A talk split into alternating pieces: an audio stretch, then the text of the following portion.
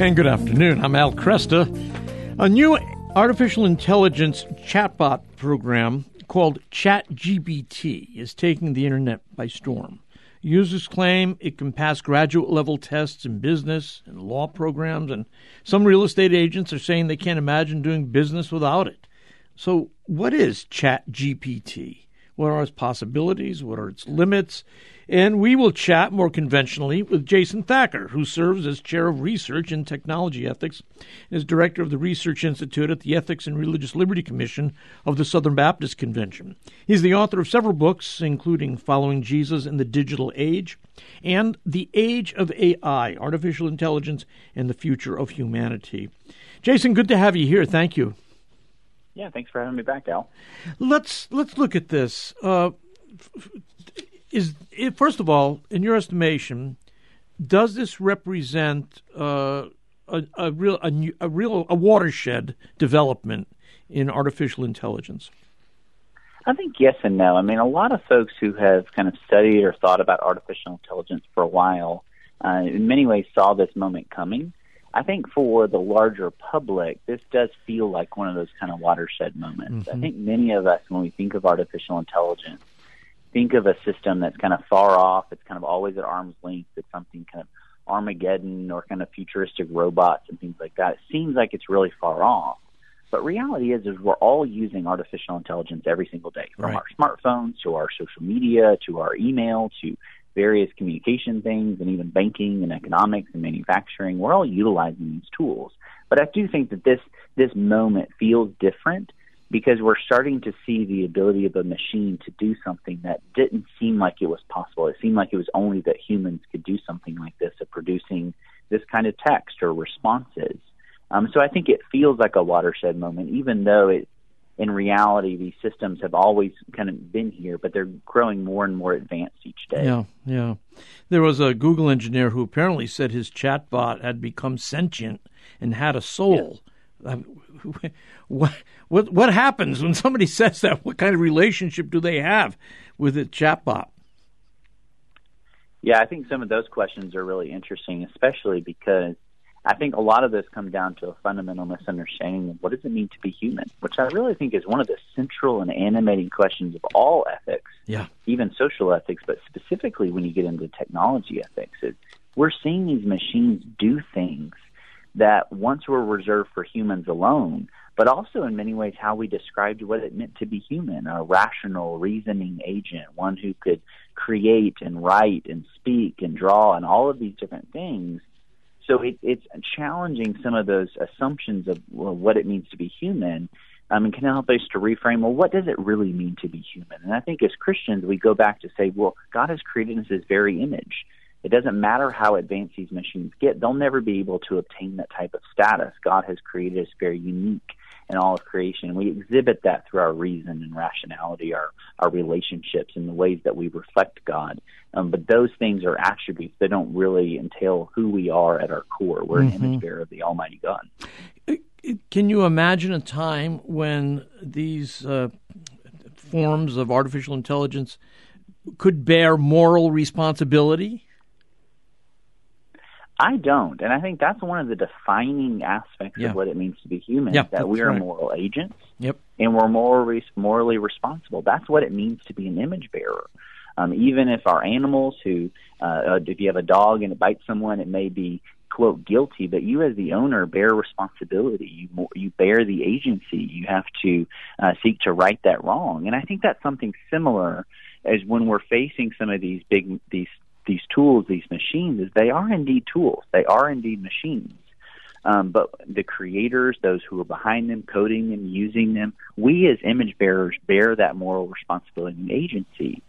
But it doesn't mean that somehow these machines are um, morally neutral or something like that to say, no, they do have, they are shaping forming the way that we see ourselves and the world around us. But I think at the end of the day, we as image bearers bear that moral responsibility and agency of how we develop as well as how we utilize these tools. What is new uh, in chatbot uh, Chat GBT? Yeah, ChatGPT, it's kind of caught, uh, caught the society by storm, especially in academia um, and college campuses and universities, because this system, you can ask it a question it's like a chat uh, chat window, and you can ask it a question. You can say, "Describe this," or "Tell me about this," or "What happened here." And because of the amount of data that the system has, and also the learning, the machine learning that's gone on, it can produce what seem to be very original responses, often very thorough, often very detailed responses, whether it's an email that you ask it to respond to or to write a paper or to give you an idea or an outline or even describe a reality or summarize an idea. And it's pretty amazing, honestly, of the things it can do. I remember uh, really early on when it debuted, testing out and just being kind of blown away at the sophistication of what this machine is able to do. And so there are a lot of advantages. There's a lot of excitement surrounding, but there's also some inherent dangers that I think we need to be aware of, and also some limitations of this current iteration um, that may or may not be able to be overcome as we move forward. And so I think we need to take kind of a more holistic approach rather than just all excitement yeah. and optimism or just kind of this sheer pessimism. I mean, you know, if you ask it a historical question, you know, uh, why Napoleon failed uh, to maintain an empire, uh, it actually can give you an answer. It can, and and one of the things that I think we have to realize here is it's not quote a thinking machine in some sense, because there is a set of data uh, even the OpenAI, the company that developed the system, will tell you that there's a cutoff in terms of the knowledge that it it has. Mm-hmm. Um, it was a certain date that they had compiled kind of resources and data. Yeah. That data not only was collected by human beings, but then it was also uh, cleaned up. It was shaped yeah. and things like that. So there's obviously some values that kind of get embedded in that, and the way that it answers is not answering it kind of unbiased. Um, it's, it's deeply uh, kind of set into values and certain beliefs and ideologies. So some of those are the limitations. But it, it can't answer everything. And one of the things we've even seen in the last few days is people asking questions and it making facts up. It's making up information. It's attributing articles to people who never wrote them. Oh, really? And that's one of the things that, as it may be a young person or a student or even kind of a novice that might be utilizing a system like this, you may not know that. Um, you may not know that so and so didn't write this article, or that's not that they never wrote anything like that. But that's where you have to see is education is a lot more than just information transfer. It's actually about a whole person transformation and developing wisdom and discernment and being able to understand. So that's one of the reasons, especially in the education realm, I think we need to be wary and cautious. But we also can see how can we utilize this tool maybe in the classroom to help students grow and to learn and to mature in their faith. Yeah, I I really it, it, it, I wonder about this. I mean, uh, a student um, asks a question related to the theme of a paper that he's required to uh, mm-hmm. uh, write, and he doesn't just pass off what he gets from ChatGPT. He just takes what he got and massages it, works it, uh, learns from mm-hmm. it and then submits the paper under his own name. That's not strictly speaking plagiarism, but it sure gives him an. Uh, a, I would think it would give him a, a huge advantage over uh, fellow students.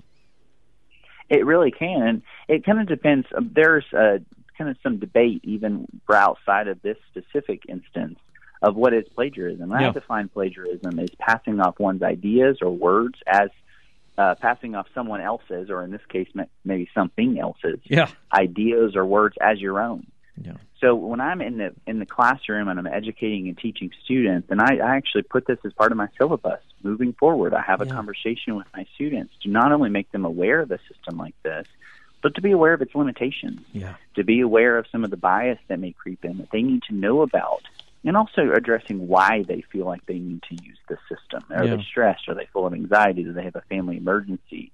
To see there's a lot more going on here than just getting a grade. But that's we can talk about that later. But in terms of utilizing this is to realize, you know, passing off ideas or passing off concepts or outlines uh, from someone or something else as your own, I do think is plagiarism. Yeah. yeah. And one of the interesting things here is that when you go and you put a you ask the system a question, you don't get sourcing. Okay. It's not giving you footnotes where these ideas come from. I see. Um, and so, in some sense, it's in and itself isn't plagiarism when you read it. But if you do pass it off, you may not know where the sources are. And so, in some sense, it kind of neglects part of the intellectual journey of doing research and compiling ideas and things. So, as a professor and as an ethicist, yeah. I've utilized it to summarize an idea. But in the, I always go back and I'm examining it and thinking through it and almost using it like a Wikipedia. Where yes, I think okay. all of us have utilized Wikipedia at some point mm-hmm. um, to understand something, but we don't pass those ideas off our own. One, because it may not be right. Yeah. I can go in there and say that I'm a, a pro athlete. I'm definitely not a pro athlete. um, it can be edited, and so we have to realize that these systems are not perfect. That there are certain limitations inherent even in their design, but also to be aware of those who may seek to pass off these ideas or these concepts as their own work when it's really not. Yeah. Um, let me flip this a little bit. Is there anything that uh, ChatGPT takes from the user? Does it gather information from the user? Does it use that information? They do tell you when you go to sign up for the system, uh, you do create an account similar to like a social media account. It's kind of amazing the number of accounts it, uh, that it gained even in the first few weeks, more so than most of the major social media platforms Wow. did um, in terms of how quickly it uh, gathered users. Wow. Um, but there is certain data that's collected about the user and the questions they're asking and follow up because it's not just you can ask a question and it spits out an answer. You can then ask it to clarify or to follow up or to ask a question about something, and it it can create the allure of almost like a conversation with someone, even though it's an an artificially intelligent system. Mm-hmm. And so there is some data collection going on, and the system's always improving. Uh, whether it's improving because the system is growing um, in its complexity or understanding of something, um, or it also um, can be at times changed. And so some listeners may be uh, maybe interested, and probably pretty assumed this would happen at some point, is when you went in to ask, well, is a is a baby in the womb a human being, and it would tell you the scientific reality and what the, the science says, and then it slowly and surely over time is now starting to talk a little bit more in an ideological perspective. Yeah. You can ask Yeah. it, what is a man? What is a woman? It would give you a scientific definition. Now it's giving a more kind of politically correct understanding. Yeah. And that's because the system not only is changing and kind of continuing to improve in some sense, but it's also having its answers updated um, and changed Eh. by its creators that Yeah. are embedding their values and their ideologies right into the very system. And that's what I was going to ask. So, do those who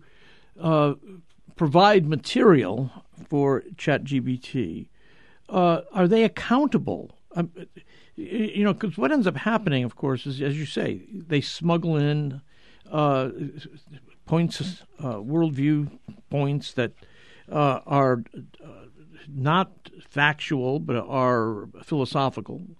Um, how who holds the the creators of this accountable? Yeah.